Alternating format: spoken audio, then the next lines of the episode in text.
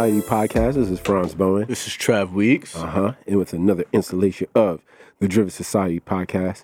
And tonight we have the founder of RaisingBenjamin.com, There you go. Oh, yeah. financial educator, There you go. future lawyer, There you go. black man, Black man. and birthday boy, There you go. Yeah. The good brother. Mr. Big Carl Dirty. Joseph Black. There you go. Applause. Oh man. I felt like I felt like I was on Sway in the morning. Real On shit. tonight. that shit was crazy. Yeah, I mean, but um, yeah, man, yo, Carl. Uh, I've been hearing about Carl through the grapevines through Queen TG and uh, and uh, my man John Jackson, and um, John Jizak. always hear like great things um about this brother right here, and um, the sector he's in, the space he's in, is so important, man. Like, um, that financial education is so important, and you're like one of the smartest brothers I've had the chance to like engage with and speak with. Um, me and Alex talk about that all the time. Alex is one of my best friends, and um, um, the sector you're important for what you're doing, man, providing that financial education. And I just thought it was so key for you to come on this podcast, man. I feel like more people need to know about who you are, brother. Like I look at you as like a young legend in the game, man. So thank you for coming on the DS podcast. We appreciate that. Oh man, I'm just so glad to be here, bro, because you know, I've been listening for a while and you're super, super selective who you have on here. So when you were like, yo, pull up, come Yeah, yeah. I was like, me? me out of a little old me from Brooklyn? Nah. so We're so fortunate to be able to speak to you know a lot of um, dynamic people, yo. For sure. a lot of In we don't. it- It's not. It's not. We don't take that lightly, yo, because a lot of people. The type of conversations that we're able to have on here on this platform is like I know for a fact that there are people not even having a fraction of those type of It's crazy, man. It's mind expanding. So it is definitely a blessing. Yeah. But thank you. It's needed. And in this world of getting our money right, Carl is the man you talk to. You know what I'm saying? Um, but Carl, I want you actually to take it like cats like you. I'm always interested. Like, yo, what what are the makings of men like you? So take us back to like you know where you from. Um, um, what made you want to get into law? What made you want to get into finance? Um, what was the first um, educational decision and what college you decided to go to? But let's just take it back from the, you know, the um the foundation. Yeah, yeah. Um, I'm from Brooklyn, South Brooklyn, Canarsie. There you go. Yeah, big up. Yeah, yeah. I was born in. Really? I'm um I actually uh I was born in Brooklyn. I grew up in uh, Flatlands Third, Oh, but then I moved to Barbados. I'm an island kid and shit too. You- Are you you West Indian or you? Yeah, yeah. I'm Haitian. Oh, okay, yeah, word. Yeah, That's yeah, my parents, So my kind of parents came building? from Haiti in the um in the '80s, late '80s. They pulled up, and um yeah, I was born on Nostrand and Clarendon, Word. Oh man. like dead center. That's crazy. And I mean, just little Haiti of Brooklyn. So when my parents came here, they was just figuring it out. You know what I mean? Like they didn't really know much about the place. My mom came here; she was a journalist at a, at a Haitian newspaper. Oh wow. So like she didn't really like break out of that Haitian community when she got here. So she was still like very much involved um, with Haitians and in that space. So um, for both my parents, it was like a struggle for them to really like get acclimated with the mm. American way of life. Mm. You know what I mean? But one of the things that like really stuck with them um, and they kind of drilled in my head was like, yo, the one thing you need in America is money. Mm-hmm. And mm. you need to have your money right if you want to do anything. So just growing up, I saw my parents just like figuring out different ways to not only make ends meet, but also to reach like their financial goals. Wow. Um, so yeah, like very early in my life, like so I think my parents bought their first house when I was nine. Yeah, so throughout that time we In were Brooklyn? just yeah in Brooklyn. Canarsie? Yeah, in Oh, Canarsie. nice. Oh. So basically from zero to nine, we were just living in apartments. And like not no like, oh, these apartments is mad lit type apartments, like little small ass apartments. You know what I'm mm-hmm. saying? Mm-hmm. Like you hear people wilding upstairs, people wilding downstairs.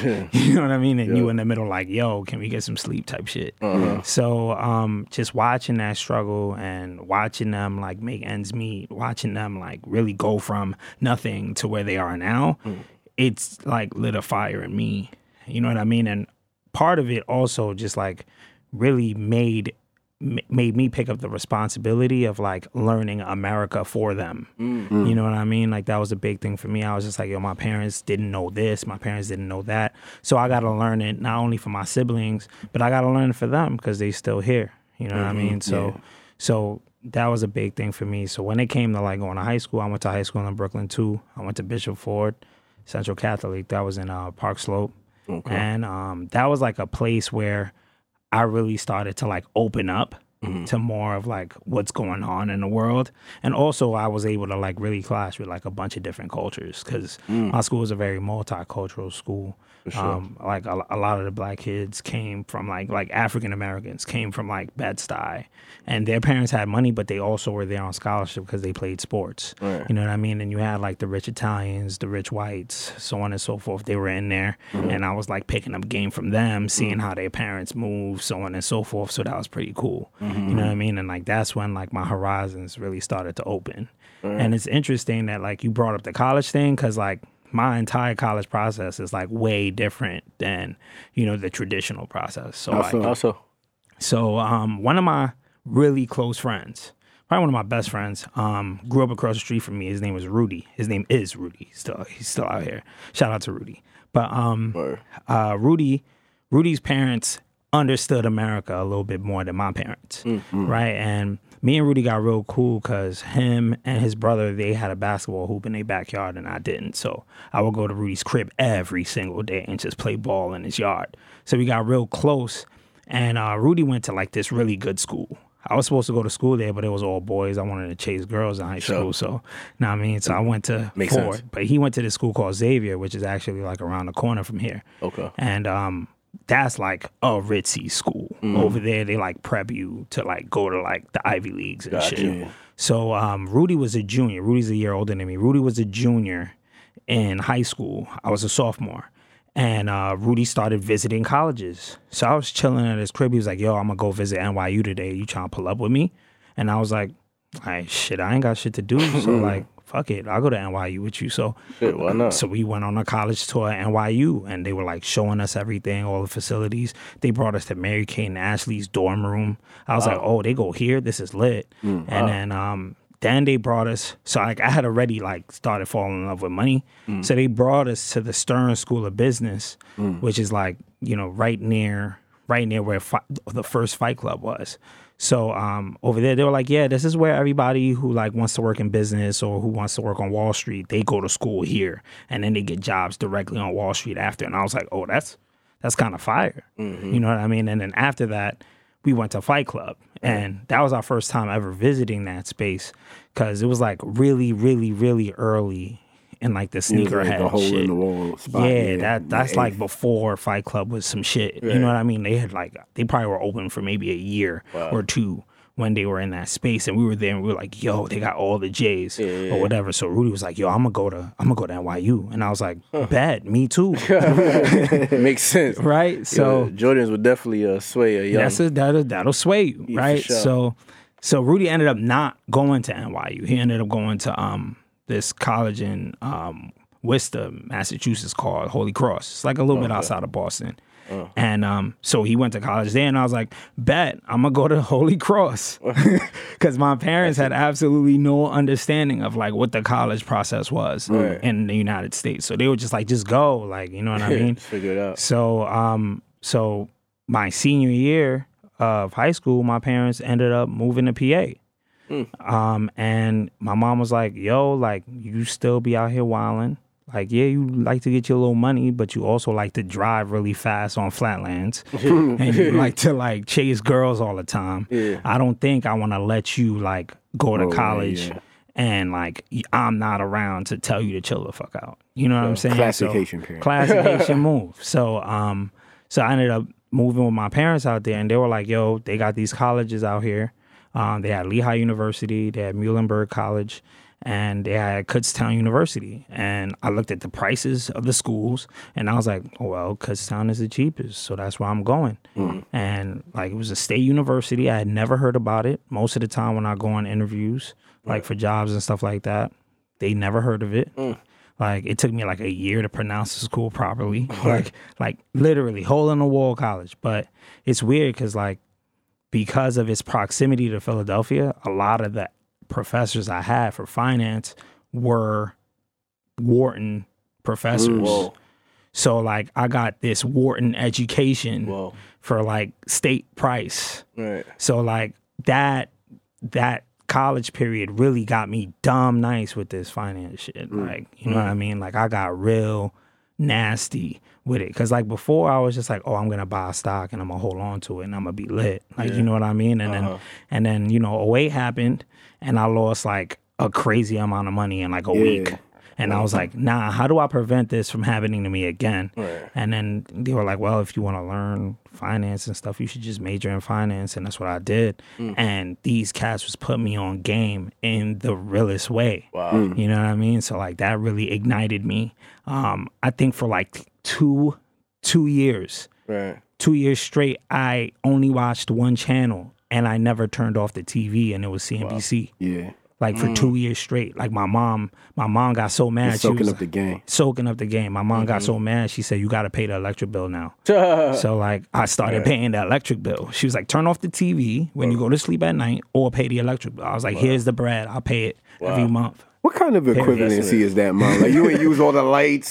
you know what I'm saying? Wow, Like, she, she definitely That's won that move. That's a She crazy like, I'm gonna come up. I'm gonna come up crazy. So that's that's so interesting to me because only till later in the game where I kind of realized like, yo, real wealth and Franz, you know, we be having this conversations a lot sure. now. Like real wealth and learn understanding that game is um um it's it's an art, it's a science to it. But they kind of like the way America's set up, they code that shit like a science. Yeah. So if you want to like really be good, be well versed in it, you have to legit have to study in it. But once you study it, you and like understand it and have understanding, you can really open up so many ways to make money. Like it's it's over, bro. Like You know what I it's, mean? it's really crazy, and and like because I didn't go to this like ritzy college or whatever, like it was really difficult Mm-hmm. for me to like get internships in Mm. undergrad. So like I got an internship at a um at PSECU, which is the largest like credit union in PA, Mm. and then right after that, I went and worked for a congressman. But Mm. in order for me to even work for the congressman, I had to like pull up and like help him campaign. Mm. You know what I mean? And um and then he was like, "Oh, like you cool, so like I'll let you intern for me." And he like took me under his wing, mm-hmm. and he was like, "Yo, since you doing this finance stuff and you good at it, like you should really start to look at Dodd Frank because that's about to change the whole game for the whole financial system." And I was mm-hmm. like, "Bet." And he was like, "Yeah, on top of that."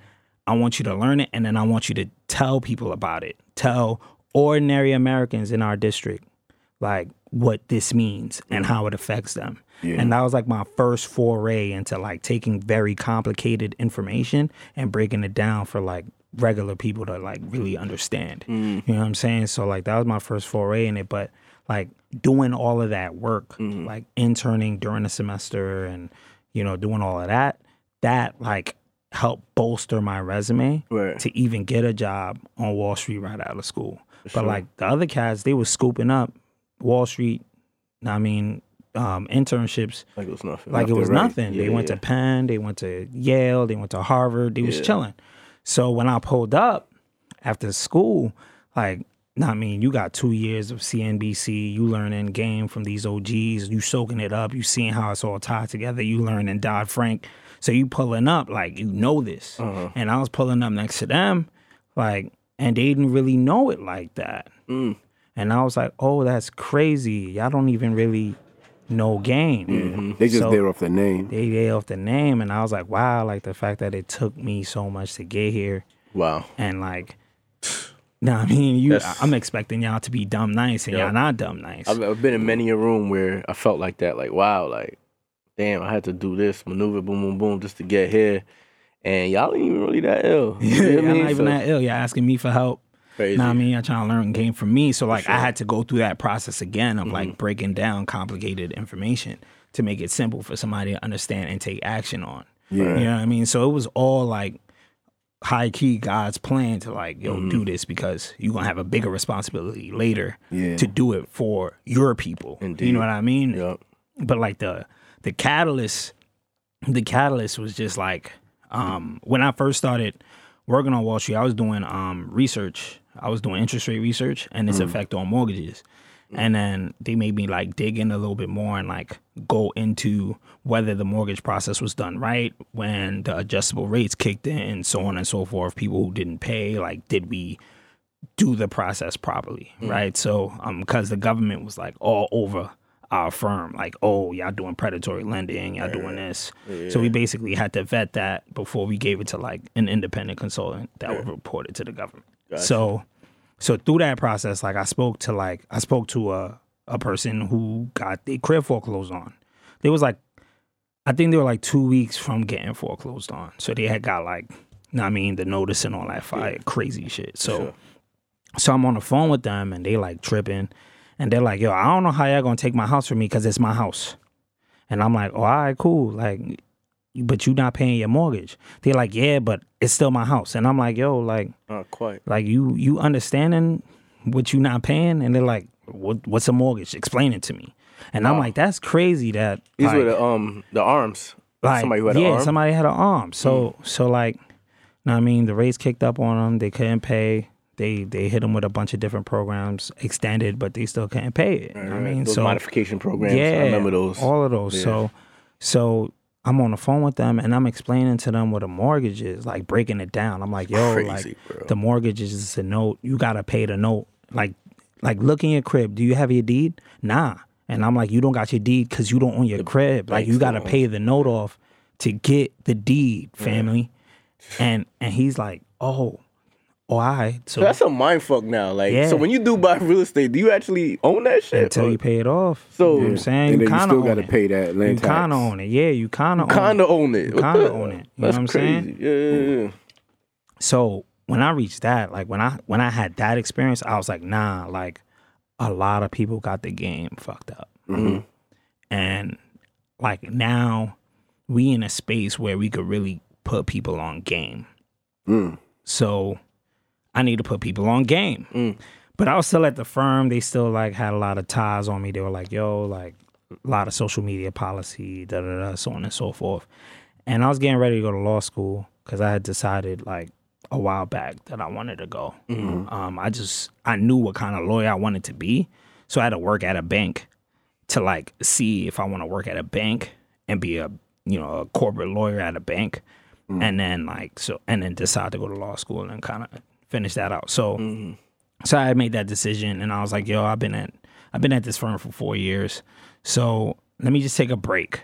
So I got a job offer at VaynerMedia. Mm. Oh, word. Yeah, and I took that. So I went there and I got put on the social media game, the internet game. And this there's layers to this. Like we think it's just posting pics, looking lit, but like that's the art side. You know what I mean? A lot of people don't understand the science. Mm. Like even when you look at Gary V, like you look at a Gary V's page, you're like, oh, he's posting new videos. Oh, that's dope. He changed the way he did it.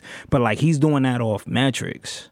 Mm. Like he's he's got mad data yeah. that oh he's like oh a lot of people react to these types of videos Yeah, At this time of the day. at this time of the day algorithms oh after after like 50 comments algorithm be skyrocketing and i'm lit like Mm. oh if i do this more people will react. Like so i was learning like not only that part of the game but also like all the tools that are attached to that. Like you know what i mean? Like we were using tools where um you could do um a b testing um, which is basically you run two ads, but you make one like small iterative change in one ad to see which one, which ad performs the best, and then you take that ad and you run it. So we would run like a hundred dollar ad, a hundred dollar Facebook ad as an A B test. And then we'd be like, oh, this is the ad that did great. But we had like a machine that did that for us and it did like 20 iterations. So we would just put in like a picture, we'd put in like, you know, a caption, whatever, and then we put it in that machine and it would just go berserk. It would do it in all these different orders and then do that off a hundred dollars. And then we would get the data back and we'd be like, this is the ad. And we get mm. that back in like half a day. Meanwhile, mm. like, you know, if you run a little social media app or you got like a page, like you gotta like keep posting Yeah. to see which one. And then when you see which one, then like you're like, oh, this is the one that people fuck with. But you kind of don't know why they fuck with it yet. Right. So then you try that for a while. And then through that, like they had a machine that did that, mm. Wow. a tool that did that. You know what I'm saying? And when I saw that, I was like, oh, nah, like it's levels. Yeah, they're not even playing on It's this level. levels to this because it's a lot of money in this. You know what I'm saying? Yeah, it is. So what? Good But point. But the the lessons I really grab from that is just really like how do I use social media to spread a message, hmm. and how do I use data and learnings to really like amplify that message. You know what I'm saying? So so I was there, but I realized that I just don't like advertising. Right. Like advertising is type crazy. Yeah. So um Yeah, digital advertising. yeah, level. it's like 24 hours a day, seven days a week. It's crazy. Yeah, it's nuts. Would you say that's the um the thing that sparked um raising Benjamin? Yeah, like I was able to kind of marry the two skills. Yeah. You know what I mean? I was like, great. Like I know I know money, and I know I know ads. I know social media. So like this is great. But like I still wasn't there yet when I left. You know what I mean? I wasn't. It wasn't a. Oh, I'm gonna make a website that does this. You know mm-hmm. what I mean? It was. I was still in the space of like I don't even know how I'm gonna do this yet Right. but I know that I'm not staying at this job. So I just bounced. I had mad money left over from like JP Morgan, VaynerMedia cut me a nice little bag. So I had that to go with. So I was just chilling for a while. I was helping my homeboy open his architecture firm. That was fun. Nice. And then um and then Tracy, my girlfriend, and my best friend Shadavia were both like, yo, like y'all you really know this finance stuff. Like you and like not only you know it, it's not a job to you. Like you do this Yeah. for fun. So like share this information. And I was like, I don't know how I'm gonna do it yet. I gotta figure that out. And I was like, yo, like this is 2017, well 2016. I was like, yo, I'm tired of platforms owning my access to an audience. Mm. So I was like, I'm gonna make a newsletter and I'm gonna like constantly Excel export these emails so that they're mine. Mm. So then I hopped on the MailChimp and I did that. Nice. And um, that was like the birth of like my first product, um, which was the Raising Benjamin Money Mail, the Yeah. newsletter. Please tell people what that exactly what that is and Yeah, Money Mail is essentially periodical emails that teach you something about finance, whether it's a financial tool, and how to use that, or which financial tools you should use to navigate certain markets. Yeah. So let's say you're dealing with like really choppy markets, um, and you know, U.S. equities like tech stocks or whatever is like taking a beating. Which areas you should start looking into? So like you should start looking into gold, which is commodities. You know what I mean? You should Bronze start put looking. me on gold a little while ago. Yeah, Yeah, you know what I'm saying. So like, you should look into commodities. You should look into precious metals. You should look into food. You should look into natural gas or oil. These areas typically do better when you have like like a recession or something like that. Yeah. You know what I mean? So like raising Benjamin's money mail really like coaches you through that. Not only introduces you to what kind of product it is, but like how to use that product. And and also more importantly, it like brings that product into real life for you. So like one joint I released recently was about derivatives. And like derivatives as a word just sounds crazy. People are like, what are derivatives? Right. So um I basically took what a derivative is, broke it down, and then I was, I was like, yo, have you ever stood on a line for a pair of sneakers? Right? Have you ever gotten a ticket from the sneakers app for a pair of sneakers? It's not the sneakers, it's just the access to the sneakers. And that's what a derivative is. Mm-hmm. It's not owning the stock, but it's owning the right to buy the stock at a certain price Yeah. or sell the stock at a mm-hmm. certain price. And derivatives, the reason why it's not just oh, like options is a type of derivative, but like bonds have derivatives, currencies have derivatives. Wait, so it's like a, a, a product like you can buy derivatives in a sense? yeah, but like you So buy derivatives for stocks, which are The puts- access, the exclusive rights to these stocks. well, not to the stocks, but to buy or sell a stock at a certain price for a certain period of time. Ah, okay. So like a call option is a type of derivative. And a call option Mm. gives you the ability to buy a stock at a certain price. Oh, okay. That's the right. So let's say you get a call option for one month at fifty dollars a share. Uh-huh. For one month, you can buy a stock for fifty dollars a share. Excuse me this if it question goes is up. ignorant. Yeah. No, Um, go ahead. oh, so if-.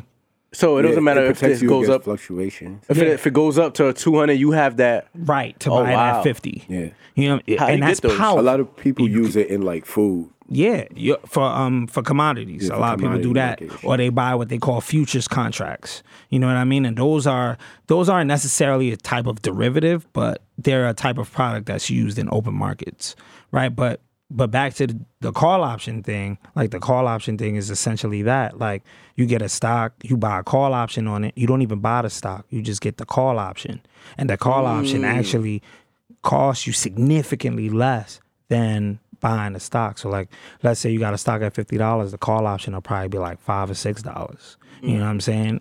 So like so now you could just be like, yo, let me get this call option, hold on to it for a month. I don't know what the stock gonna do, but at least like, you know what I mean, I'll just put a little five dollars in. Right. See what's up. It's like buying insurance. If it popped, then I get to use it. But if it don't pop, I only lost five dollars. Like, you mm. know what I mean? And like so using derivatives like to navigate markets is effective mm. because if you don't know what's going to happen in the market but you still want to have your ability to like take risk like you just significantly bring down your risk by just buying a derivative you know what i'm mm. saying that's how powerful that is but like the word itself is like daunting That's why I feel like yo, they, they code this Yeah. shit.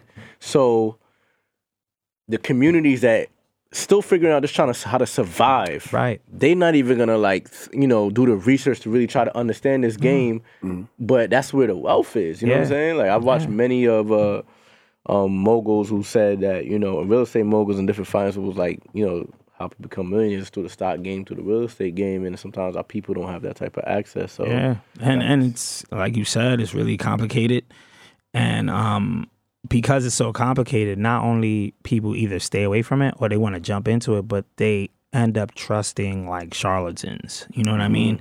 They start trusting people who don't necessarily have their best interest in mind, mm-hmm. and that's the reason why like I had strayed away because a lot of people have been hitting me up, like they've been hitting me up for years. Yo, manage my money just manage my money for me. Mm. And I'm like, nah, I want to teach you how to manage your own money. Yeah. You know what I'm saying? Because, like, let's say they hear somebody else talk that talk, you know, use the right buzzwords. Yeah, I, I trade derivatives. You know what I'm saying? You like impressed because you like, damn, that's a complicated word. Here's my money, mm-hmm. invest it, and they run off with your bread. Like, you know what I'm saying? Because you have absolutely no knowledge of how this works. Yeah. They could just keep spinning you and spinning you and spinning you. Mm-hmm. I'm just like, yo, learn the game so that if somebody is gonna manage your money, you get to press them crazy. They'll be like, yo, I'm gonna make these investments in commodities. You're like, wait, hold on, but yo, U.S. equities is doing great. Why would you do that right now? Mm. And then now they have to prove their investment thesis to you because you already learned game.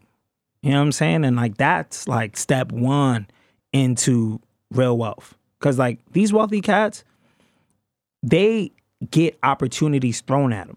When people know you got bread, people pull up to you and hit you with ops. Mm-hmm. They're like, "Yo, man, we got this really good investment in this. Blah, blah, blah. You should like, Word. you know, get, if all I need is fifty grand and I could flip that for you, it's gonna be lit, right?" So really, the reason why like wealthy people really make bread is because they are able to. They have a great level of discernment. You know what I mean? They're able to really fish out what a good opportunity is and what a bad one is. And they they're not always perfect in that space. You know what I mean? But like 8 out of 10 times, 7 out of 10 times, they to hit cuz they got the education.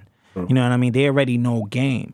So when you out here selling them something, they're like, eh, I seen this scam before. for sure You know what I mean? And like that's what our people really need because yes, like yes, there is an issue with us having access to funds, but it's interesting, like especially growing up in Canarsie, like you you you know people who quote unquote don't have no bread, but they got a Benz mm-hmm. and they had the ten bands to put down on the Benz. Right. You know what I'm saying? So like You got well, money for Susu. you got money for. You, know I mean? you got money off the susu. Like, you know what I'm saying? So like we we know how to make a lot off of a little. And I learned that from my parents. Mm. And also just like other family members, so on and so forth. It's just that we don't know how to take that money and make it work for us. We know how to work for money, but we don't know how to make money work for us. Hmm. You know what I'm saying? So it's like now it's like, nah, I'm gonna teach you how to make money work for you so that now when you have the opportunity to make money for work for you, you have a higher chance of actually succeeding in that in that venture. Hmm. Absolutely. You know what I'm saying? How often So- you send these newsletters? So, um, especially with law school, it's been difficult to like build a level of consistency. Yep. So I try to at least, at the very least, I try to release like four a year. Okay. Um, but that's the reason why like Raising Benjamin kind of scaled into a company that just creates financial products, right? Because originally it was just gonna be the newsletter and that was gonna be it. But then I realized that I was getting showered with questions. You know what I mean? Can and I, imagine. yeah, and I'm on top of that, I'm also realizing that like as much information I'm giving you in this, you know, newsletter in this post, like I'm even reading it. and I'm like, yo, there's still a lot of questions Yeah. available here to be mm-hmm. asked. For sure. So so then I went and created like a text a text bot. Like you could literally text Questions? yeah, text questions. So like it's a financial assistant. It's called Benjamin, and you just text Benjamin um, whatever your questions are, and either like there'll be a response to that question, or there'll be a link to a resource that really digs in to that question more, Fire. so that you can actually leave with like somewhat of an answer. You know what I mean? So so at least at least the process is much easier than it was when you asked the question. Oh. You know? So so that ended up rolling out because I was like, man, like people have questions, so I need to create a, a repository for that. And then um and then and then one of the recent new products that um I released was called the Dom, and I'm still like in beta with that, where basically what I do is I release on a daily basis um news that is important in markets and Mm. that you can actually look at and take action on. You know what I mean? And like I've been doing that recently and I'm still beta testing that product. But um it's getting like good, you know, responses and stuff like that. Fire. But but like that's the goal of raising Benjamin to create products that really help people like me, people that came from communities that I came from, underserved areas, because like it's just not there. Like even when companies try, they just don't do it right. Mhm. You know what I mean? So Amazing, brother. yeah, Yeah. Well, since we got you here, I'm gonna ask you a couple questions. yeah. Uh, Non-billable. yo, um, so real estate investing, yeah.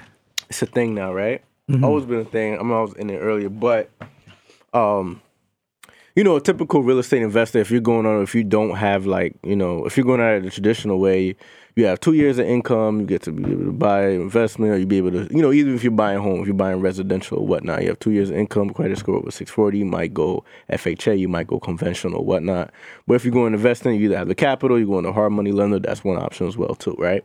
Um, but as far as investing in um, REITs, I believe they're called, right? Yeah, real estate and tr- investment trust. Exactly. Um, what would you say is is there a better option of investing? Is there a safer option? What would what's your thoughts on REITs? So the thing is, REITs are one of the very few open market li- liquid products where you can invest in real estate because that's the really that's really the most difficult part about real estate. It's not getting like getting in is difficult, but really the issue with investing in real estate is that it's a very illiquid investment. Mm-hmm. Like you buy a house or commercial property or whatever, right? Like if the market is going sour and you want to let that go, like it's going to take you like a year to let that go. For sure. Mm-hmm. Yeah. You know what I'm saying? But when you have like an open market product like a REIT that's just sold on an exchange, like you have an easier time selling that product to another investor. So you could get out much easier than other products. Mm-hmm. So that's that's that's really the like big win mm-hmm. off REITs. Um also like it, it carries the same risks, right? Um it carries the same risks, but it does have a little bit more protection because those who issue the REITs have to like adhere to regulatory guidelines. So you're not dealing with like funny business. You know what I mean? Like people that are doing REITs are like large scale real estate developers that are raising hundreds of millions of dollars. You know what I mean? Like they have large teams of people that just do regulatory compliance with the government, Mm-hmm. making sure that like the REIT that they put out is operating at you know the the regulatory guidelines. Mm-hmm, gotcha. So like so it's much safer for an investor to kind of like invest in that product cuz if they scam you, like you could dead hit the SEC and be like, "Yo, they scamming," and then the SEC is like, "I bet we gonna pull up, we gonna wild on them, and then we gonna get y'all an hmm. award, and then y'all get y'all bread back. Y'all probably won't get the whole thing, but you know what I'm saying. At least you got your hard money in your hand. But when you're doing the actual work on your own, or you're doing it with a group, or you're investing with some other dude, like it's a little bit more difficult to kind of extract your money or get out of that investment. God forbid it goes sour. God forbid it goes sour, right? So, so that's really the advantage that you have at REITs.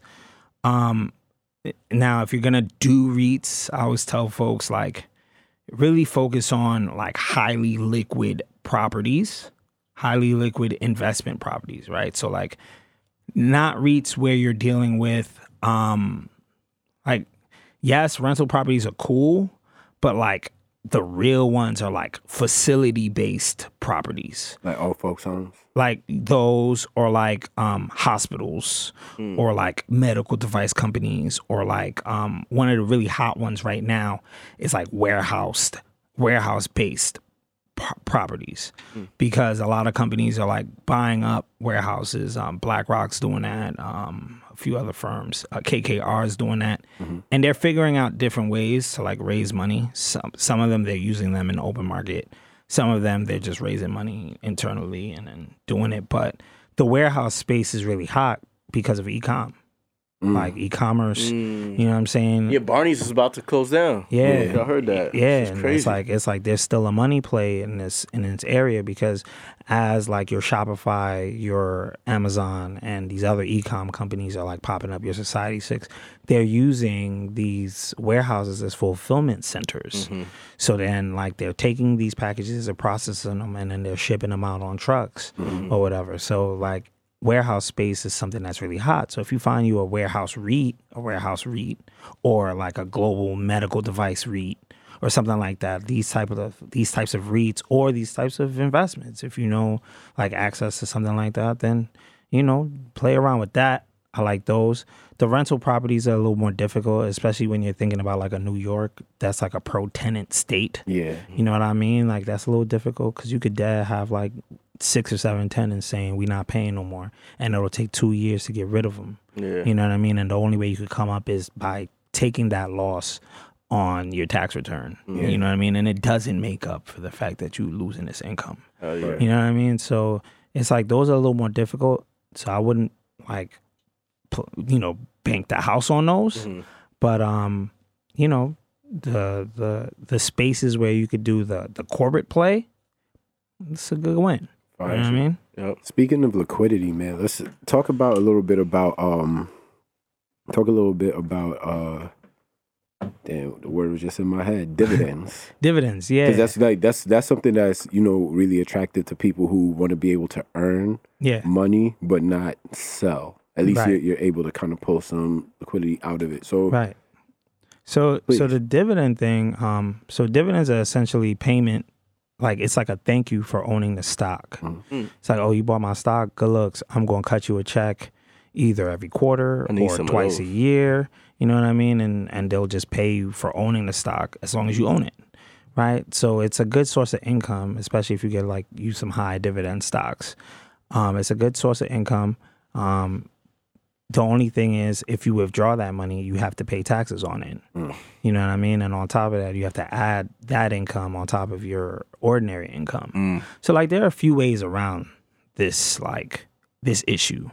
Right? Like one way is just saying, all right, cool, like I'm not gonna own the stock as me. I'm gonna own the stock as a company. You know what I mean? And like so your portfolio is just like owned by blah blah blah LLC. Oh. And you buy all your stocks through this LLC. And then when you do that, like that income is quote unquote taxed, right? Instead of it being on top of like the money that you made at your nine to five and then putting you in a different tax bracket, which essentially like takes more taxes from you. You know what I'm saying? So there's ways around that, but it's a good source of income, especially if you get some really good high dividend stocks that's lit. Um, now there's also another play. Um, it's my favorite play. It's when you get uh, high dividend stocks in like companies that like are like natural gas companies or, or natural gas transport companies or companies with like huge liquid assets or assets that generate a lot of cash.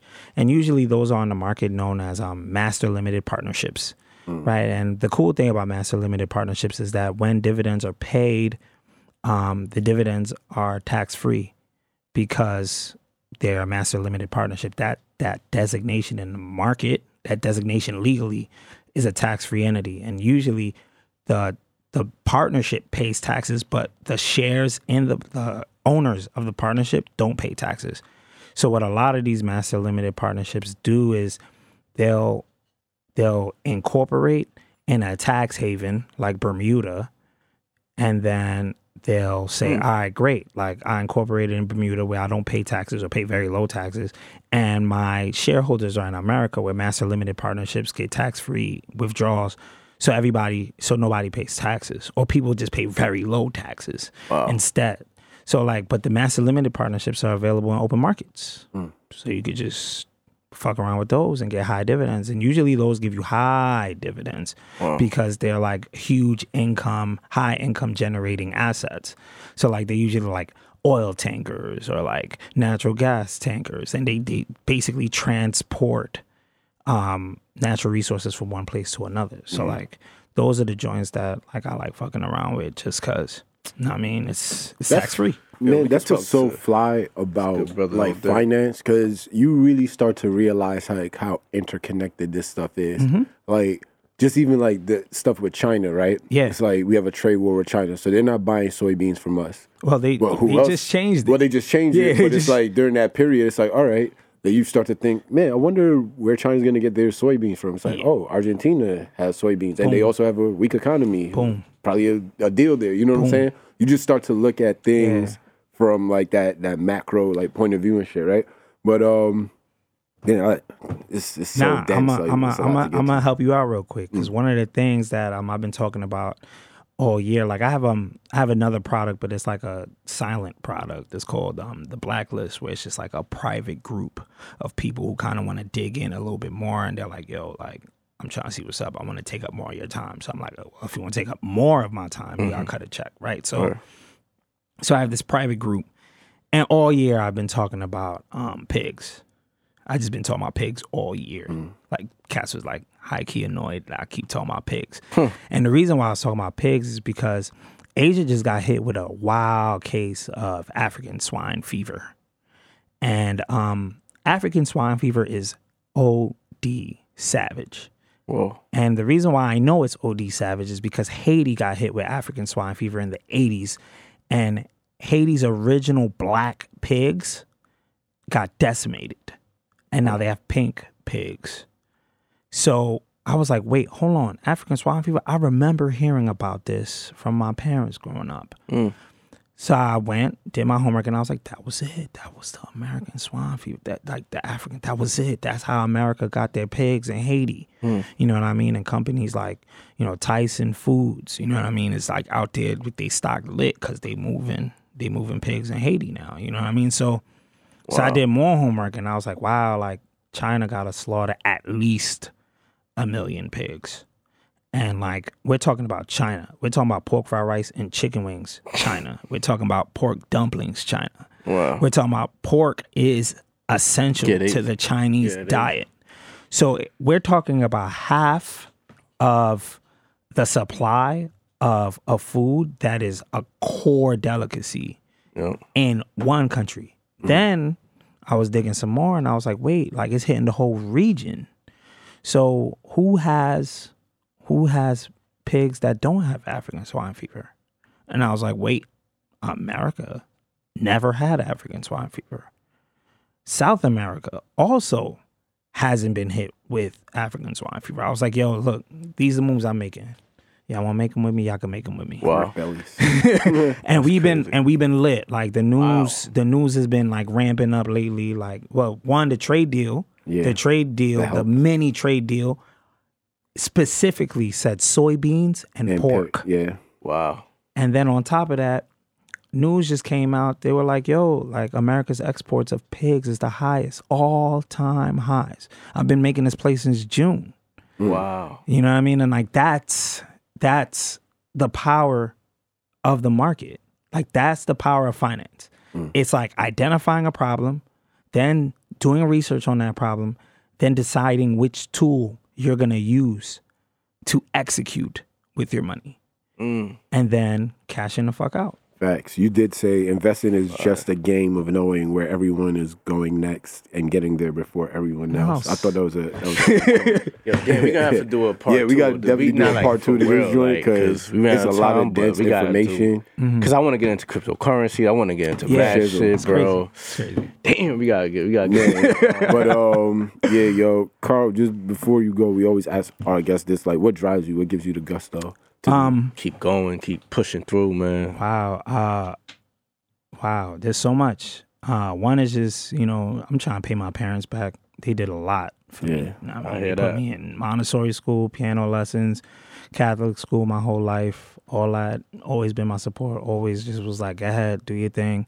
You know what I mean? So so that's one. Also, it's to um change the image of how people on Wall Street, well, just bougie people in general, look at people from the hood. Cause like when you see a dude in a hoodie and or when you see a dude in Nike Tech, you think he's just like looking at like complex. When I want I want folks to see a dude in Nike Tech and be afraid because he might be reading the Wall Street Journal on his phone. Facts. Mm. You know what I'm saying? Like I'm trying to change that, image too because I don't want us to have to like conform to other people's societies. Like, you know what I mean? We have to code switch so much. So like I don't want us to have to code switch so much. I want us to know that the opportunity is there for us and that we can finesse. You know what I'm saying? So that also drives me. Also just like seeing how much value I add to others mm. drives me. You know mm. what I'm saying? So those are the three things that keep it keep me going. Oh yes, uh, ladies and gentlemen, he will be back. Oh, yeah. he will be back for another. yeah. I mean, now now we gotta get him. Something, my bad, but we gotta ask him the uh, the music question real Oh quick. yeah. On on the island, get airdropped three albums. Which one you choosing? Um, This is real alright, serious. So uh, the first one I want is um, HBO Succession season one. Yo, Yo, we just finished that shit. I love the- I love the put fries on that Yeah. shit, yo. That, I know you fuck with billions too. OD, but like the HBO Succession like soundtrack for season one Hard. by Nicholas Britell Mhm. is like OD fire. And Very then when you regal. dig into his other work, Mhm. like he's a savage. Like I'm a person that really likes film scores and TV scores. Me too. So like when you start digging into like Nicholas Britell, when you start digging into Hans Zimmer, Jeff Beal, those type of cats, Yeah. you know what I mean? Like you're like, oh shit, it's a whole new like genre of music. You know what I mean? So that fucks with you. And I think I like it too because I played piano for a long time. So it's like it brings me back to childhood a little bit. So Um, the second album is gonna be the Black album. Um, gotta have the Black album. That shit is a classic. Like anything hold for Um, sure. And the third album is tough, but um, I'm gonna do like uh either this or that.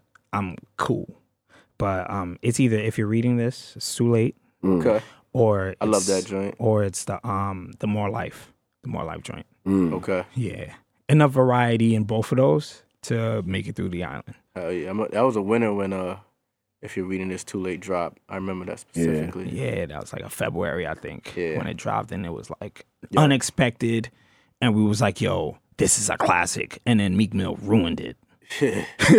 he was like, "Oh, Quentin Miller wrote it all," and I was like, "Damn, yeah. And then the, the fucking And then uh, Drake track, came man. for him at four in the morning like he had a warrant. yeah, bro." back back. For a year and a half, he was coming at his head so crazy. That's why Meek has the uh, biggest comeback ever because Yeah. yo he was I was, was telling dead. somebody he was to Soldier. the Boy. un- He's dead, bro.